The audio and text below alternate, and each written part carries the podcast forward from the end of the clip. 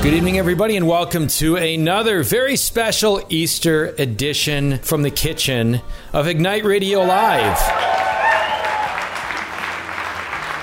Yes, you are with Greg and Stephanie Schlueter in the kitchen over the five mighty stations of Annunciation Radio for the Almighty. Join us in going more deeply in this great adventure in your own kitchens and living rooms and wherever you choose at I Love My Family us. Actually, uh, having a great time post Easter with our children before we take them back to the two ones to Hillsdale and a good friend of theirs. We've really delighted. We had really an awesome Easter, um, just surrounded by family and united spiritually with the Trinity, I call them Anne Marie, Colin, and little baby Magdalena. And uh, tonight we got a very special program for you. It's Sam Halligan from the men's retreat. We talked about that last week, and uh, go back and listen because very powerful testimonials of men who participated in that very powerful event, as well as a very uh, impactful homily. Um, IgniteRadioLive.com. Again, you can find out more about CYSC Catholic Youth Summer Camp in Damascus at CYSC.com or Damascus.net. But just to kind of fill in some of the front end before we get to Sam Halligan, and really, I think, a very powerful talk. The theme was priest, prophet, and king. We are all called by virtue of baptism to priest to be priest, prophet, and king. His talk was the third of three, and uh, again, we're going to hear that very shortly. But just to kind of fill some front end space here, I think um, a little uh, keeping a little folksy here. I've got my son Joseph, otherwise known as Seth Schlueter, with me, and he's had some pretty exciting things going on over throughout the duration of his life. Not the least of which is being in our home, but uh, some things percolating, and he was the worship leader during that particular particular weekend retreat. So I'm going to ask him some questions and then we'll get to Sam. But Joseph, what was your experience like leading worship and overall your perspective of these 200 men, most of whom were fathers, some were grandfathers, but you're on the team. You were part of the prayer that prepared for this. And uh, what did you see happen? What was your experience? Yeah, I think it was neat. So I was I was obviously the worship leader, um, running the team. And uh, I think men in particular have this stigma about them, which unfortunately is true. I'd say most of the time. Um, that they are don't don't show emotions that they can't you know be expressive um, and that comes in in sometimes conversation and interactions but especially I've seen it um, happen in worship before right where mm. Where men fathers they they'll sit there they'll just kind of observe a wash. Happens in mass right? Fathers will sit there observe maybe participate maybe even show up. Um, but what was really neat was leading these men in worship and giving them permission from day one to be able to, hey, like you were made to be expressive. You were made to worship God, not just with your mind, but with your heart, with your emotions, with your hands, with your, with your body, with your voices to actually like do these things. And it was so neat that when you, when you gave these men that permission and they saw that other men around them were doing it, then they it was it was one of the most beautiful times of worship that I've seen of, of men just diving in, of entering in, of of giving their hearts to the Lord and, and, encountering Him in that place. I mean, and men men crying, men you know having emotional experiences. Not that it's about an emotional experience, but we have a God who gave us our emotions for a reason, and so He speaks to us through them and uses them for His glory. And so uh, to see men mm-hmm. come before the Lord, to open their hearts in worship, to sing, to express their love of the Lord and their commitment to live for Him was just really neat.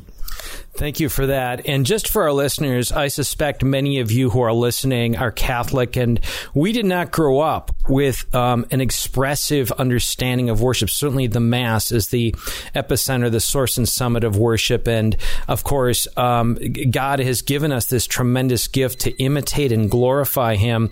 But we also are called to really have a vision of, of life as worship. Joseph, you've really been captured, captivated by the heart of the Father with that whole insight that all that we do is worship, to give God worth, to lift Him up in glory. And just I want to make the point at this event.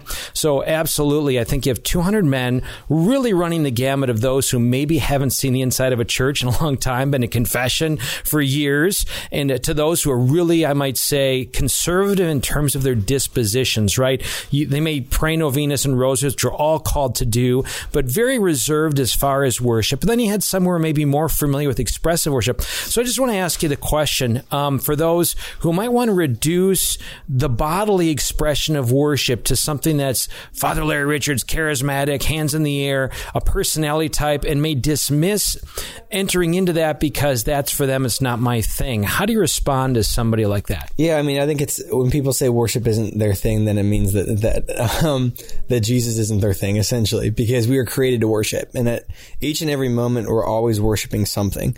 Um, oftentimes, though, we're worshiping our own comfort, our own pride, um, or our own or our opinion of what other people think of us over what actually ever worshiping Jesus. And it's actually, if you, if you dive into the heart of it, when people say, well, that's not my thing. Well, why?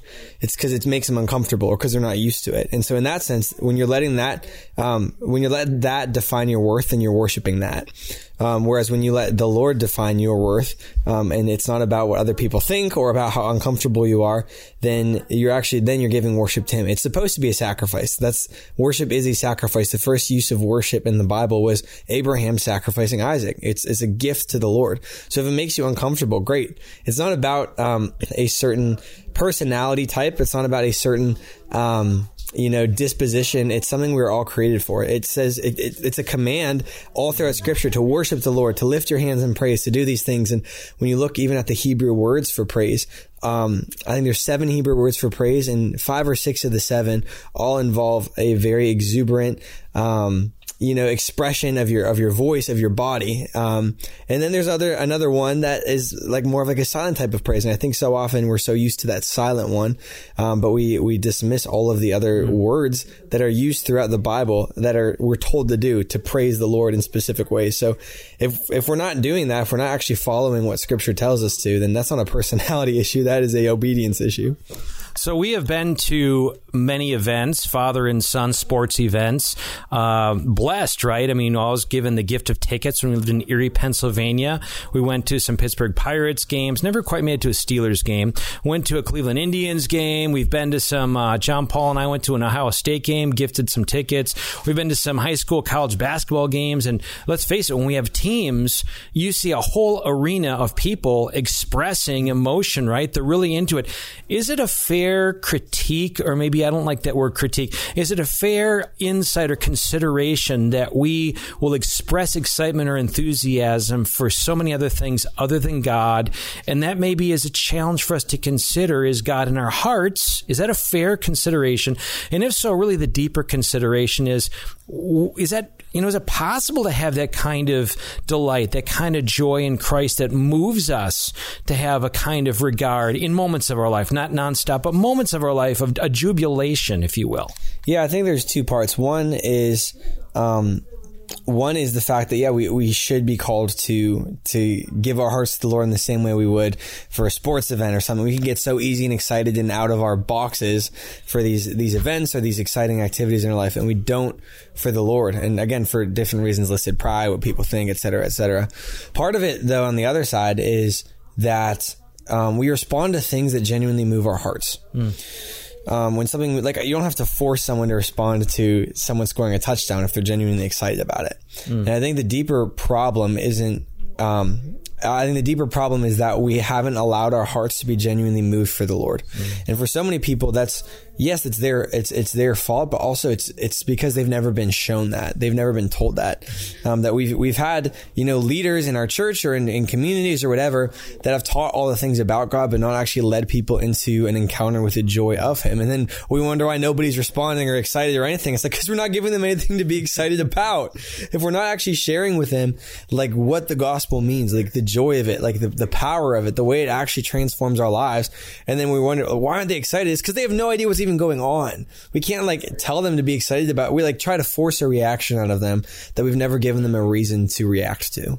So the great gift of encounter, right? The, the whole gift of Easter that Christ took on flesh and blood, made himself present to us. And gosh, if we could deeply reflect on um, the gift of him taking on our sin. I was really blessed over the, the past week, two weeks in particular, to be listening to the likes of Peter Herbeck and Ralph Martin, who really did deep dives and kind of draw, drew me back to that place of that first love and recognition that this is what our Savior does. God who restores us to Himself, and we've got the grace flowing from the sacraments, but a challenge to me: Am I really attuned and absorbing the great gift of the sacraments?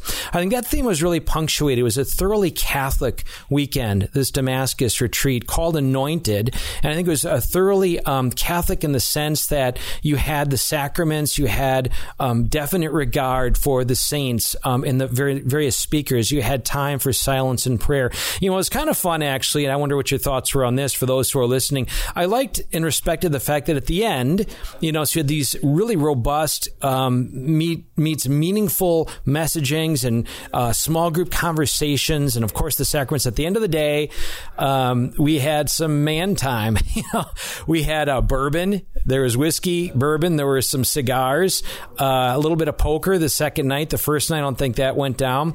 But you know, what was the thinking behind those aspects of these weekend events as part of a full picture, if you will, this personal labor retreat? What what was the reason behind that? Um, so I didn't do any of the planning, but I would I would guess just from from mentalities we've brought in other retreats, the goal is, is really to, to capture a lived experience as well. So I think a lot of times people when they come to the faith or when they encounter Jesus in a deeper way, they think it means they have to give up all the things that they love to do. You know, all they have to give up, you know, hanging out, smoking a cigar with their friends, or you know, a, a, glass of bourbon like with with some of the some of the bros. You know, and I think it's just like, hey, no, you actually can have good, authentic community with Jesus. Like, hmm. and it actually is, is elevated by Jesus being at the center of it. So when, when those things happen, I think it's us showing these men that like, hey, you can have fun and still love Jesus. You know, like that they're not mutually exclusive, but it's actually that in loving Jesus that these things actually carry more of a joy in them. I think for often, I think oftentimes men, the drinking or the smoking or the whatever it might be becomes the the means and the end in a sense. It's like, well, what's the point of it? It's like, well, uh, to feel good or to, to smoke a cigar is the only point. Whereas when the point becomes engaging in brotherly conversation and encounter and discussing what what life and what happened that night with the Lord or whatever, it just is a way to to um, baptize culture, I guess. That's awesome. So the authentic faith really that Christ gave, the word becoming flesh, almost the line between the sacred and the secular is obliterated, isn't it? That that all that we do um, that is in alignment with the good and the beautiful and the true, including bro time, as you say, having good beverages, again, presuming not abuse and that sort of thing, but just the, the way the good things that God gives us in the right balance are occasions of participating in worship. Well, because I mean, again, we are created to worship. So at all times, we're worshiping something, and um, that means that no matter what we're doing, it can be an occasion for worship. So you doing the dishes can be worship, and you um, cleaning your room, or going on a drive, or um, having a conversation. Like worship is not restricted to um, mass. It's not restricted to um, a powerful event. It's not restricted to any of these things. It's meant to be a lifestyle that you carry in. Um, because again, if worship is a sacrifice, then then the way you view it, right? This this um, retreat was priest, prophet, and king, and the first of those is priest. That a priest offers sacrifices, and because we are baptized into the priestly identity of Jesus, then we actually are able to share in offering sacrifices. So you doing that thing you don't want to do, you can offer that up as a sacrifice mm. to the Lord, and that is a gift to Him, and it's you stepping into your priestly identity, and He uses that to pour out more grace into a situation. You stepping into a hard conversation or um, you know whatever it might look like. It's it's you offering sacrifice as a priest and, and baptizing again, no matter what you're doing. I love that. You're tuned into Ignite Radio Live over the five mighty stations of Annunciation Radio. We are into Easter, folks. He has risen. And are we not a people after the last couple years, maybe coming out of the desert, that Luke 4, right? Entering into the desert and, uh, you know, being deprived and challenged and struggling in darkness. And do we not need to reclaim Christ's power in the resurrection in this moment in our lives, regardless of the circumstances around us? I'd say the answer to that is yes. And uh, we're with Joseph Schlueter, my son. He led worship, is very instrumental, pardon the pun, with uh, Damascus worship. They led worship for this particular weekend. And in fact, are leading worship in many places throughout the country. And uh, some exciting things coming up. In just a moment, we are going to hear Sam Halligan's very, I think, insightful, challenging, engaging message on King.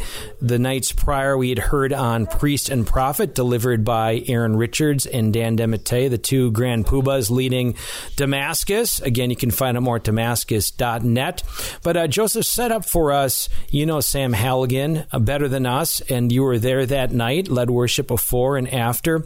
You know, just maybe set up this talk. Sam Halligan, tell us a little bit about him and uh, what to expect. Yeah, so um, I mean, leading up to it, right, we had a night on priests priestly identity, which again is, is our ability to offer sacrifices to the Lord. Um, next talk was about being a prophet, um, who is someone, a prophet is someone who hears God and speaks him. And as, as men, we are all challenged, and as, as Christians, I'm challenging everyone, um, that we are actually made to hear the voice of God and to speak it to people, whether that be our family members, whether that be, um, the random, you know, person at the gas station. Like, we're called to hear God's voice and to speak it. Um, and then finally, king is is stepping into our authority. Um, so Sam is someone that I lived with for a year. I've known for a while. Um, he's an incredible man of God who who's just pursued the Lord. He has a beautiful wife and kid, um, and I've just seen the way he he was the first person in our in our ministry to be sent really um, to a new location to, to build something. So he was sent to uh, Minnesota to begin our to run our, our Damascus um, things out there, to run a CYSC, to run our mission hub, to run all these different things. So um, in order to go to a new place, you really have to be aware of your identity um, and your authority and he just carries that really really well and it's, it's a talk that just is all about what it means to actually live as a king to, to step into what we are created for and to use use what god has given us to change the world Thank you so much, Joseph, for your time. With no further ado, Sam Halligan. I'm excited to be with you guys tonight. Who's excited to be here? Come on. Yeah, men's retreats. Love, love being with the boys. Um, I, so I've been working with Damascus for uh, about the past five years, and my wife and I just moved to Minnesota. Is anybody out there from Minnesota? Yes, sir. Come on. Okay, I knew Jack was. Oh, only a few of us. Uh, so I now assimilate as Minnesotan, and uh, in Minnesota we just say, we say things weird. You know, we say like bars. Uh, bars are like brownies, and uh, scotcheroos. That's the thing that you got. Yeah. Um, we say things like "you betcha," and uh, going going we're going out. We're going out on the boat. And uh, I've actually noticed that by myself that my A's and my O's are actually getting a little bit more elongated. And I'm owning it because I'm Minnesotan now, okay? Um, but before I was Minnesotan, uh, I lived here in Ohio for uh, almost five years. And it's funny because so I served with the missionary program. I did the two year missionary program, been on mission staff for the past several years. And being back on campus is always amazing, especially over this past year of being away from this place. I have just such a love and a profound uh, admiration for what God has done in my own life, but I mean, the thousands and thousands and thousands of kids that I've seen come through here between retreats and summer camp, many of whom are probably some of your sons, your daughters, your grandchildren. Like, I was walking around this the site today, and I was just reminded of like uh, interpretive hike was, was one of the things we do with our, our sixth grade faith and science retreats, right? And I'm walking around the site, and I was reminded how I was actually so one of my big responsibilities was I was the, I was the MC for the sixth grade faith and science retreat, pretty big deal, right? And uh, so I was just remembering this one instance, my second year mission. I uh, during my second year mission, I was engaged. Uh, got married to my high school sweetheart. Um, so Whitney and I uh, were engaged, and we were going through this time of like marriage prep, right? And so I got marriage on the brain. I'm excited about it. It's it's awesome. And I'm also so I'm hot off this marriage prep night. I go into this faith and science retreat, and during, during the interpretive hike, there's this principle we have called LNT, um, which means leave no trace. And during the opening part of the retreat, you come out and you introduce, hey kids, like during our high adventure learning rounds, we're gonna go out and we're gonna do the interpretive hike. And there's this thing called LNT. And I usually got them to chant like, LNT, LNT. And during that particular retreat, I come out there and goes, Guys, we're to go on this interpretive hike. Everyone repeat it with me. NFP, NFP, NFP. And then uh, I'm looking around at the rest of the missionaries and they're all just like, and I was like, LNT. And the, the, the, the kids came up to me and was like, why'd you say NFP? And I was like, it's Latin. No, nos factum plantis. It means we made plants. I don't know. Um, but like I I love NFP. Anybody out there? NFP? Come on. All right. Love being a husband. I love my wife. Like I love my wife. And I love my son. I've got a son and he's awesome. And I just love being a father. And like what, what's kind of amazing about all that is uh, it's just, you get to be a man when you do those things, right? Like, to be a husband, you have to be a man. To be a father, you have to be a man. I just love being a man. Anybody else out there love being a man? Okay, good. Well, can I actually get like the uh, the home improvement, like Tim Allen grunts, if you like being a man? Like, oh, oh, oh, yeah, love being a man. And particularly, uh, I just think it's incredible opportunity and invitation from God into His own uh, to relate to Jesus in a way that our sisters in Christ can't. Right? I saw a couple guys walking around with some of the chosen uh, gear on. Is anybody like the chosen? Seen the chosen?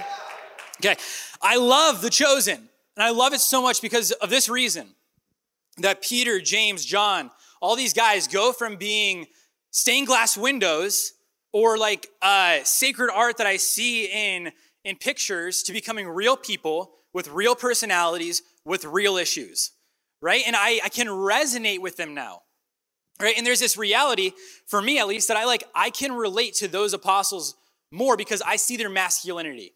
I see what makes them tick, I see what makes them excited. I can relate to Jesus in a deeper way because I see uh, that amazing representation of Jesus there. And I just love I love that reality because we as men can, in a very particular way, relate to Jesus' priesthood, his prophetic office, and his kingly identity in a way that our sisters in Christ can't. And I think it's amazing too, just like the idea, like the idea of kingship. I mean, what, what little boy did not grow up wanting to be a king? Right? Like for me, I, I was looking back, just remembering my own childhood and how much I loved like having like a sword and I actually got my sword taken away many times because I like hit my little brother with it several times. Right? And I just, I wanted to be a part of that though. I wanted to be a part of the battle. I wanted to rescue the beauty. I was going down to print something down at our office this afternoon and I saw Aaron's son Diggory out there just beating the crap out of a bush with a sword. And I was like, yeah, Diggory! Like, yes! That is exactly what a 12 year old boy should be doing. And it awoke in this thing in my heart of like, man, when I was young, I loved the idea of being a king. I loved the idea of going on an adventure of having a battle to fight, of having a beauty to win, of being able to engage my masculine heart in a way where so often the world tells you that's bad, that's toxic, right? No, that's not toxic. We were made in the image and likeness of a warrior God. We were made in the image and likeness of a God who's a priest, who's a prophet, and who's a king. We should never, ever, ever, ever have to apologize for stepping into that, right? Now, here's the thing is that that love of kings, to be honest, it hasn't gone away. Right? Anybody a Lord of the Rings fan out there? Come on. So back in January, I, really stink at um, New Year's resolutions historically until this year. This was the year. And so I made this goal of like, I'm going to read 50 books. Yeah, that's ambitious, right? like, I, I hadn't read a book in like three years, and then I'm like, I'm going to read 50 books. Well, no kidding. It is uh, April 2nd, I have read 25 books since January 1st, right? And uh, one of the books that I really tackled during the month of uh, March was The Lord of the Rings. So I read The Fellowship, The Two Towers, The Return of the King. Oh, I did actually only have one book. It was like the 50th anniversary collector's. It was really cool. I'm not a Tolkienite, okay? I just read the books, all right? Don't shoot me. So here's the thing is I'm reading these books, right? And then uh, if you guys ever want to just have a really cool uh, analogy, look at Frodo, Gandalf, and Aragorn. Like Frodo is the priest. He's carrying the ring up Mount Doom as a sacrifice, right? Gandalf is the prophet. He's the one speaking the wisdom. He's got the plan. He's got the insight. You got Aragorn, who's the king right? And I was just so blown away by specifically Aragorn in the story of the Lord of the Rings. Like seeing this transformation of this man who, in the fellowship of the ring, is, for all intents and purposes, kind of a timid and fearful man. Why? Because of his past, right? Because of because of the strength of men failing with Isildur and, and the sword being broken and taking the power of the ring for itself.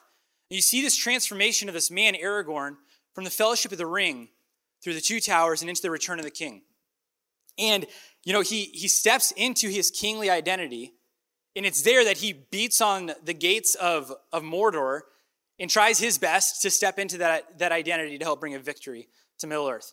And there's a specific moment that just blew me away. And it's actually in the Return of the King where, where uh, Elrond, who's this elf king, brings this sword, right? It's the sword that, that actually killed uh, Sauron initially, right? And it's in this moment where Elrond looks at Aragorn and says, Put aside the ranger and become who you were created to be. Put aside the ranger and become who you were created to be. And I believe that that's actually a word for us on this retreat. That many of us have preferred to stay the ranger when God is actually calling us to become the king. And that's the invitation tonight is put aside the ranger and become the king that you were created to be. Become the king. Become the king become the king. You know, when you look at Old Testament uh, and biblical anointing, um, especially the anointing of kings, it can get, uh, it doesn't necessarily line up with our context of anointing sometimes. So every sacrament, most sacraments, we receive an anointing, right? When you're baptized, you receive chrism oil. Uh, at confirmation, you receive chrism oil. Holy orders, uh, men receive chrism oil.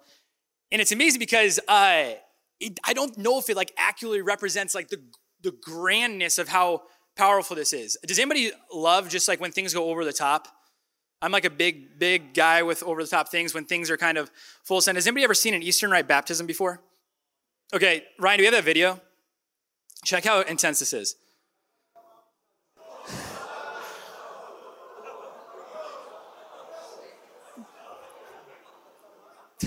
okay, that was the most intense nine seconds of my day.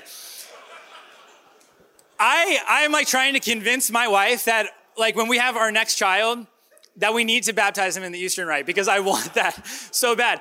But there's something that's so cool about that, right? That, I mean, I, don't get me wrong, like, it's amazing what happens at baptism, right? Like, it's efficacious. There's something that happens there. But how much cooler would it have been if I saw my six week old baby go, whoosh, whoosh, whoosh, whoosh, and there's just such a, a profundity to that. And, and the same thing with anointing, actually. And so I wanted to demonstrate kind of the gap of, of anointing and what we're missing here. So I've actually got this amazing missionary. His name is David. Let's uh, welcome up for David. He's going to come on out here. Yes.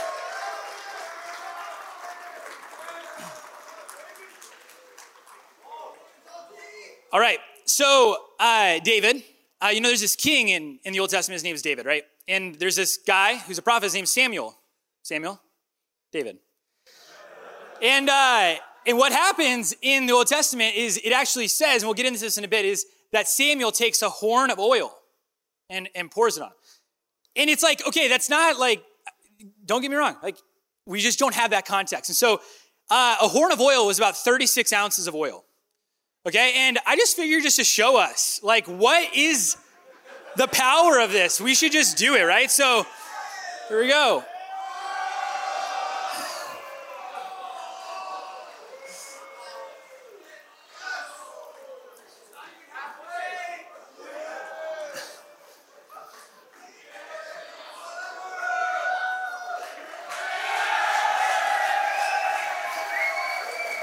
Let's give it up for David. Okay. So, uh, first off, he's going to have to take a shower after this and use a lot of shampoo. And secondly, this is intense. Is this a little different than your normal baptism? Maybe your normal confirmation? I wish this happened in my confirmation. Well, let's give it up for David. He's going to get a towel, I think, and get him out of here. So, the thing that I want to drive home here is this, is that to be anointed literally means to be drenched in oil.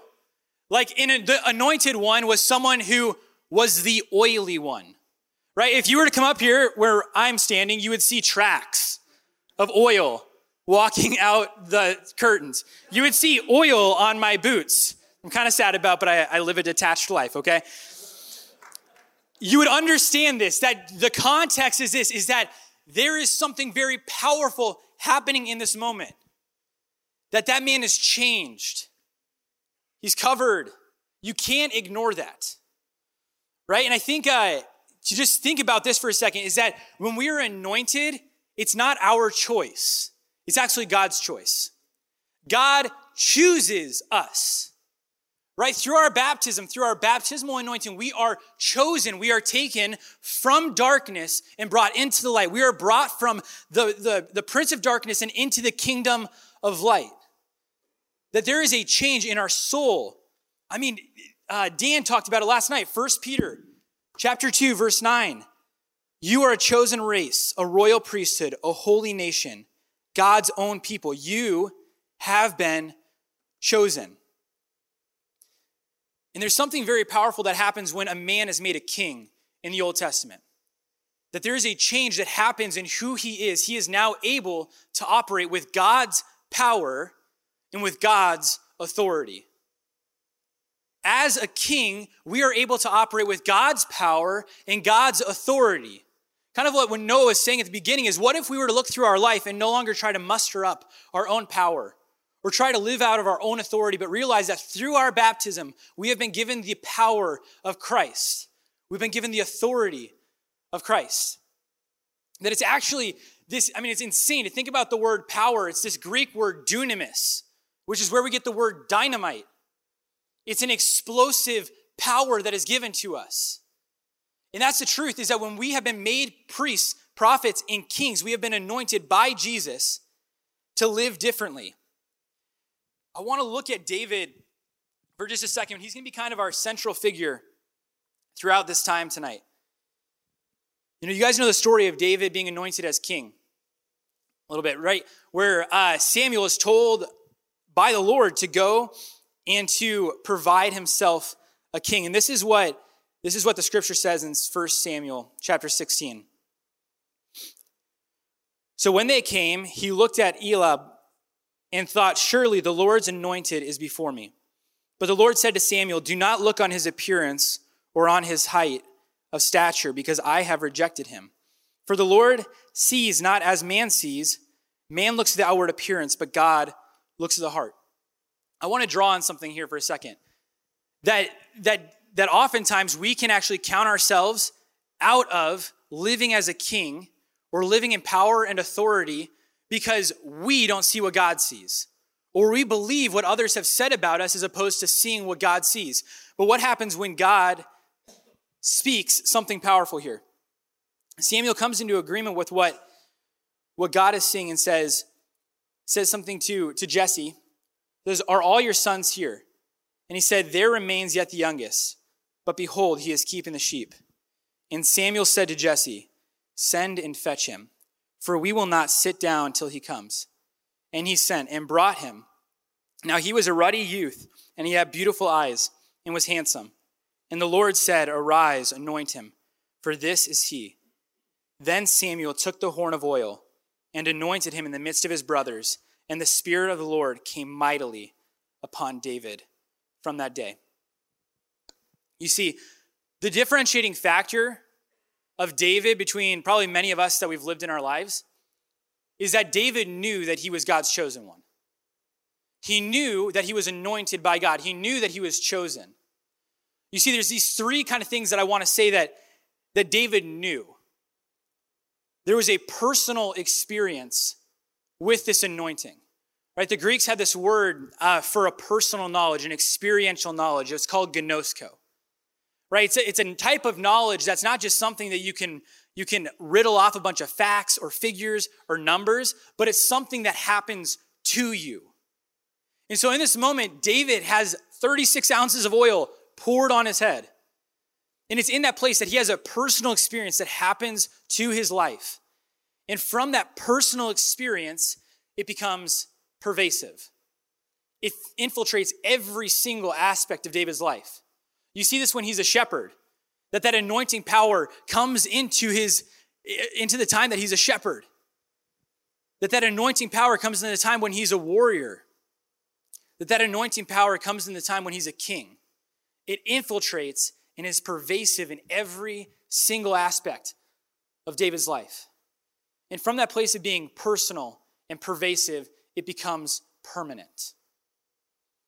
No matter how high David's life is or how low he is when he's on the mountain or when he's in the valley, that remains constant. That he has been chosen by God, he is anointed by him to operate in power and to operate in authority as a king.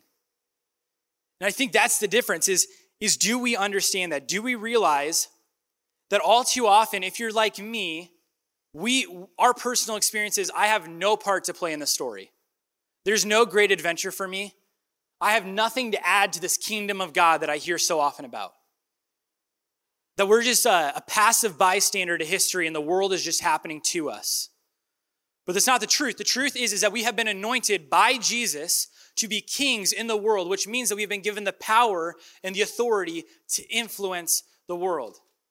And that's the heritage of David.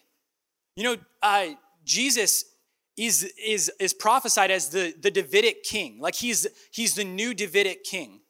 And so in order to look at like what does David give us? What does Jesus live from, from that, that genealogy in his life? I mean, there's a deep heritage in David that I think we want to unlock tonight. There are two primary things that David, that David shows us as being a king. You ready for him? The first one is this is a king conquers the enemy. And secondly, a king advances the kingdom. They conquer the enemy and they advance the kingdom. I mean, think about conquering the enemy. I mean, David had so many different things in his life where uh, danger or, or threat or, or, or war. I mean, I, I think about these different kind of stages in David's life, even from the time that it was written in his life, from the time he was very young as a shepherd. I mean, think about the enemies that he would have been dealing with there, like wolves. I don't know if you know this about shepherds in the time uh, in ancient Israel, but there was this, this gate and this pen where basically all the sheep would kind of stay in for the, for the night. That was kind of their, their uh, bunk beds, right? And during the day, they would come out and graze. And the shepherd would lead them back into the sheep gate at night. But there was always this threat of wolves. There was always this threat of um, outside predators coming in. And so, what would the shepherd do? It was common practice that the shepherd would actually sleep in the, in the gate, like sleep between the sheep and the predator, sleep between the sheep and the enemy. And so, basically saying, if you want to get to my sheep, then you have to go through me. Like this same idea of conquering the enemy, if they were to come in, was written on David's life from the time he was very young to the time that he becomes a warrior, when he encounters Goliath. I mean, you guys know the story of David and Goliath. Like, David is basically like, who is this uncircumcised Gentile? Like, I will take him down. I will feed his flesh to the birds of the air. Like, I mean, Goliath pisses David off. And it's in that place that basically he takes down an enemy of Israel. He takes down an enemy of Yahweh. He steps into his kingly identity even when he's not the king. He's in charge even when he's not leading. You understand? He, he understands the framework of a man is to be able to give his strength to give his power, to give his authority to serve. So he knew that as a warrior, and he knew that as a king. I mean, David advances the kingdom. The things that were promised to Abraham, Isaac, and Jacob begin to be fulfilled in David. I mean, Mo- Moses' promise of a promised land where it would be one flowing with milk and honey begins to, to actually like happen temporally with David in the Davidic kingdom. He starts knocking off all of Israel's uh, enemies. Like he takes down the Philistines, he takes down the Jebusites, he takes down the Amorites, he takes down the Moabites, takes down a lot of ites. You know? And what does he do? He actually takes the encampment of Israel and, and the one that I mentioned, the, Jebs, the, Jez, the Jebusites. Try saying that 10 times fast. He actually overtook their, their city, which was Jerusalem. So he took Jerusalem, like he besieged Jerusalem. And it was in that place that he established it as God's, like the, the capital city, if you will. And it was in that place that he, he, he actually established a place of worship for God. He brought in the Ark of the Covenant, and it was in that place, Jerusalem, meaning this, the city of peace. David established himself as the king of peace.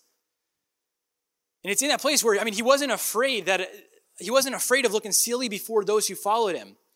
I mean, he gets before all of the people and he strips buck naked and he worships God. I mean, that's, that's insane to think about. He conquers the enemy, he advances the kingdom. He won battle after battle and advanced, and advanced God's vision. But here's the thing is that we can actually choose not to cooperate with with the anointing that God gives us. We can actually reject or we can actually not agree with what God has given us through our baptism.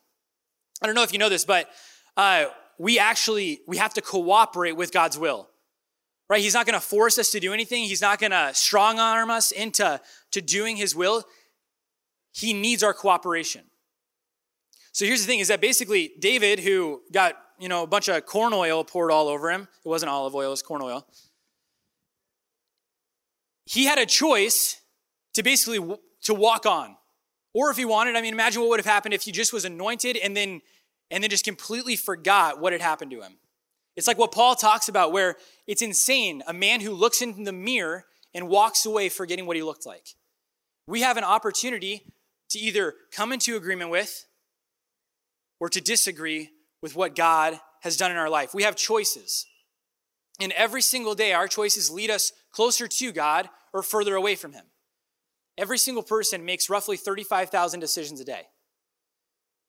And we have the opportunity to choose God. Am I going to cooperate with your plan for anointing my life, or am I going to reject it?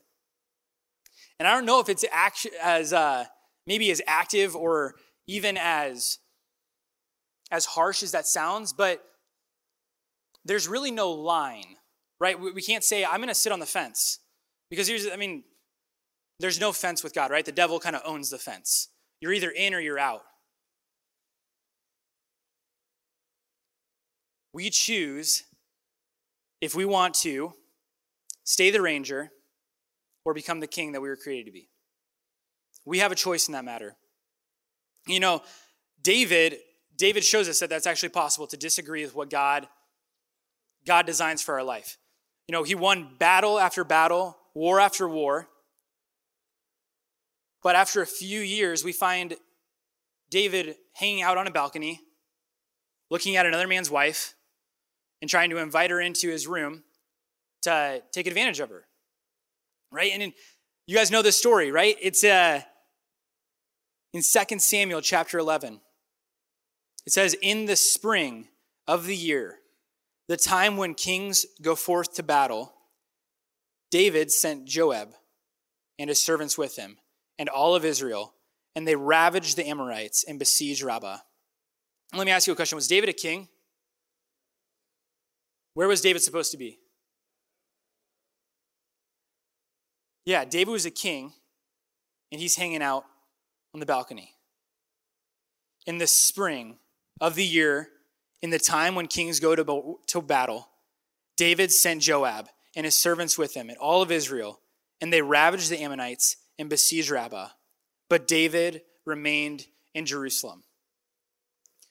So here's the deal, guys, is that we were born in a battle. We were born into a war. We were born for war. We were born to be victorious in war. A man's identity is most deeply found when we are waging war on the enemy. Do you understand that? In 1 John chapter 3 verse 8, it actually says that the Son of God came to destroy the works of the devil. That it is actually us partaking in the kingly nature of Jesus to destroy hell, to destroy the enemy, to destroy the devil. Like that is a part of our very nature as a kingly call is to, to actually do battle. But so often we find ourselves doing what David did. What does David do in this moment when he is hanging out, basically saying, Oh, I'll sit this one out. You guys, you guys can go on and fight the Amorites. I'll hang out here. When David's hanging out on this balcony, he is effectively spiritually abdicating his kingly authority. He is abdicating the power and the authority that God had given him, that he had anointed him with. There's this reality that we were born in a war, we were born for war, and we were born to be victorious in war. But we have a choice. You know, actually, it sounds so oxymoronical, but the safest place for David was actually on the battlefield. Like the safest place in the world for him to be to safeguard the call that he had for his life was to be linked arm in arm with the men that he sent out to battle. That was the safest place for, for David to be. Why? Because he was born for a war. He was born in a war and he was born to be victorious in that war that is actually in our identity that we find ourselves through a sincere gift of ourself. You know what? Maybe that's where you're at. Maybe this weekend you feel like you came in here and on a balcony. And that's actually nothing to be ashamed of. Because here's the truth is that you can get in the game. If you feel like you've been hanging out on the bench and just watching the other people play or or do the thing, you have the opportunity to get off the bench, to get in the game, to get out of the balcony and to get on the battlefield. There's an option for us this weekend. If we want to put aside the ranger and become the king that we were created to be, we have the opportunity to say, God, I accept the anointing that you've given me. I come into agreement with the priestly, the prophetic, the kingly identity you have given me. I will operate with your power, your authority. I will give my life in service for you. I'll get into the war, I'll get into the battle. And I think I think it should be comforting for us to know that anointing does not equal perfection. David was by no means perfect. But earlier I spoke about that, that reality that there was a personal truth that became pervasive and from that became permanent. That David knew that he knew that he knew that he was God's anointed, he was God's chosen. So even when he woke up the next day after having taken advantage of Bathsheba, you know, he goes through this place of repentance and mourning and in this place of, of conversion, but he knows at the end of the day that he has been anointed by God and been chosen by God. That there's nothing that comes against the Lord's anointed that can shake him.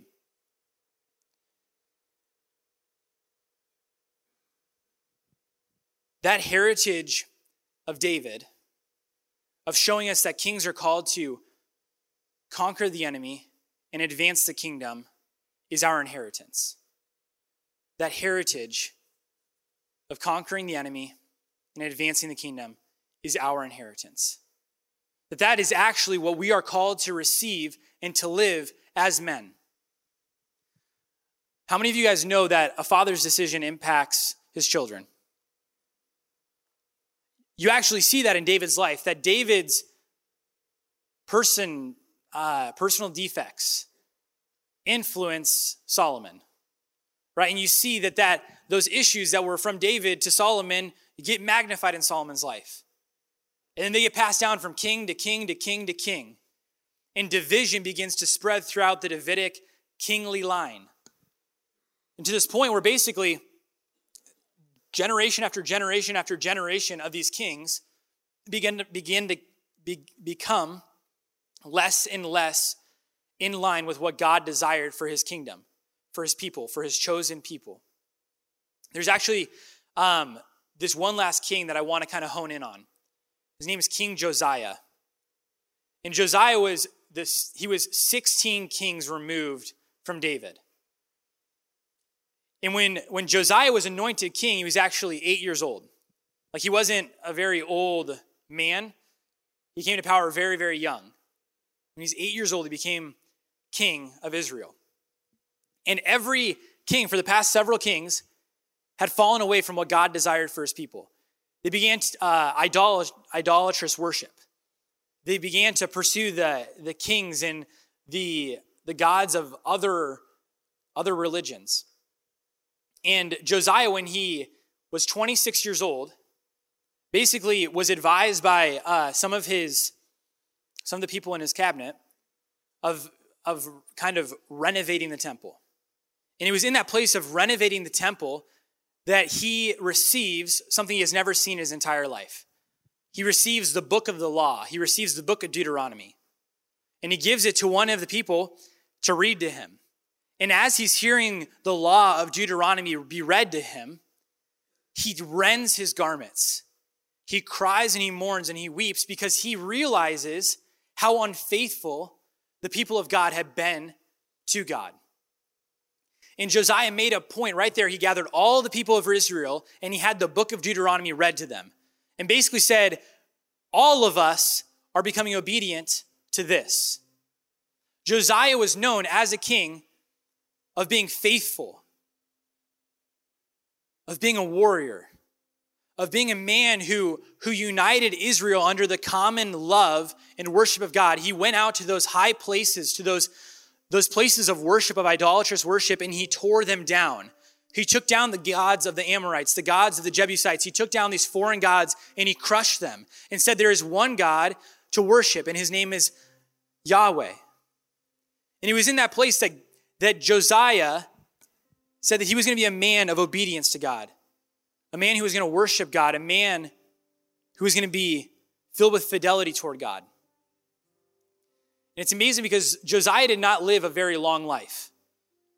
He was anointed at eight years old and he died when he was 36 years old. You know where Josiah died? On the battlefield. Josiah died doing what a king should do. Why do I share that? There's this saying in the church that the blood of the martyrs is the seed of the church. Basically, when someone who believes so firmly in God's plans and purposes dies and gives their life, that fruit comes from it.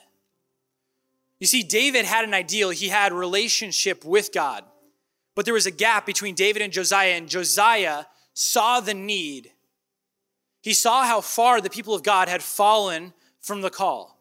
And he stepped into the gap and said, I'm going to be the king that God created me to be. I'm going to be the king that I've been anointed to be. I'm going to live with power and authority. I'm going to live conquering the enemies of Israel. I'm going to advance the kingdom of God. That is what we are being invited to step into.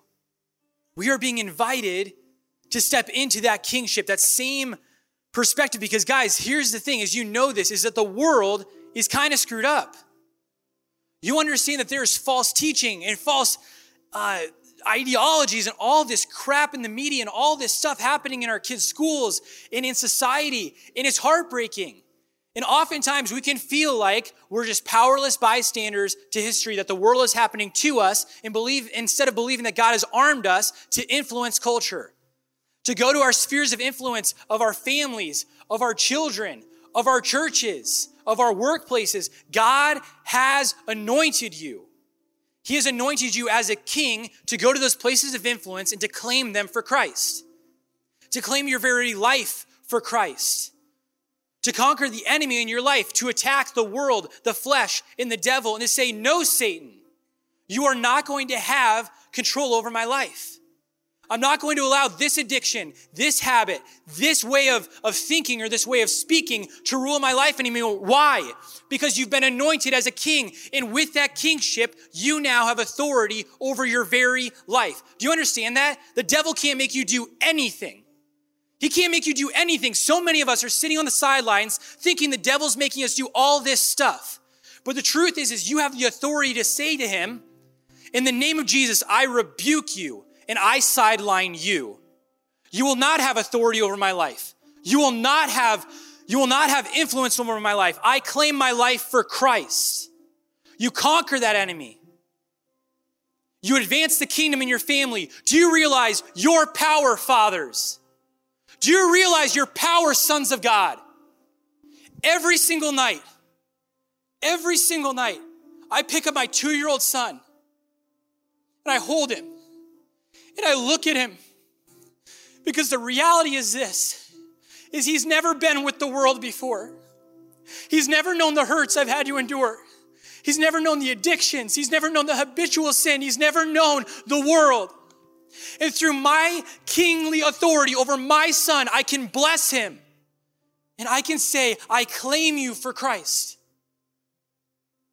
You have that authority.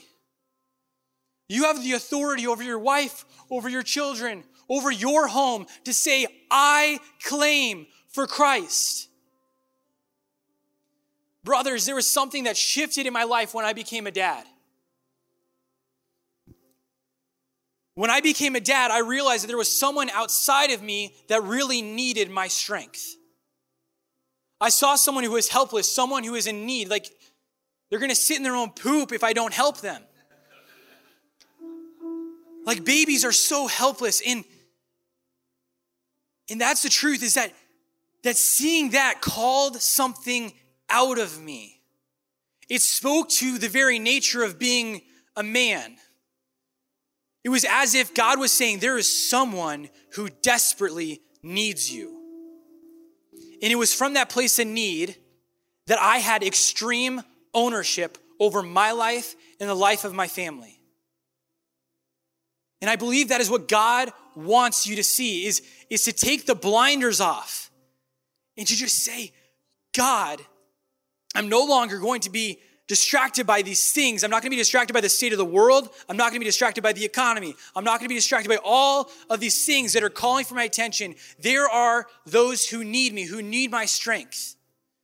Your family, the church, and the world need you. You were born in a war. You were born for war, and you were born to be victorious in war. Men, that's the call. That's the call, and I want to link arms with you, and I want to step into that this weekend. That God has that anointing for us, but it's up to us. Are we going to come into agreement with the anointing God has given us, or are we going to hang out on the balcony? And I would suggest that if you want to be fully alive, to get your butt off the balcony and get in the game. Let's pray. In the name of the Father, and the Son, and the Holy Spirit. Amen. Lord Jesus, we thank you and we praise you for the gift, the privilege to be called into service of the King, to be one who can fight with your strength, with your power, with your authority. Lord God, we pray that tonight we would come with hungry hearts to get off the balcony and to get into the battle. Lord, I pray that whatever happens tonight, that we would become expecting and hungering for more of you. And just like that anointing oil, that there would be something that permanently changes in our life tonight. Lord Jesus, we love you. We consecrate ourselves to you, to your most sacred heart, and to your mother's immaculate heart. And we pray all of this in Jesus' name.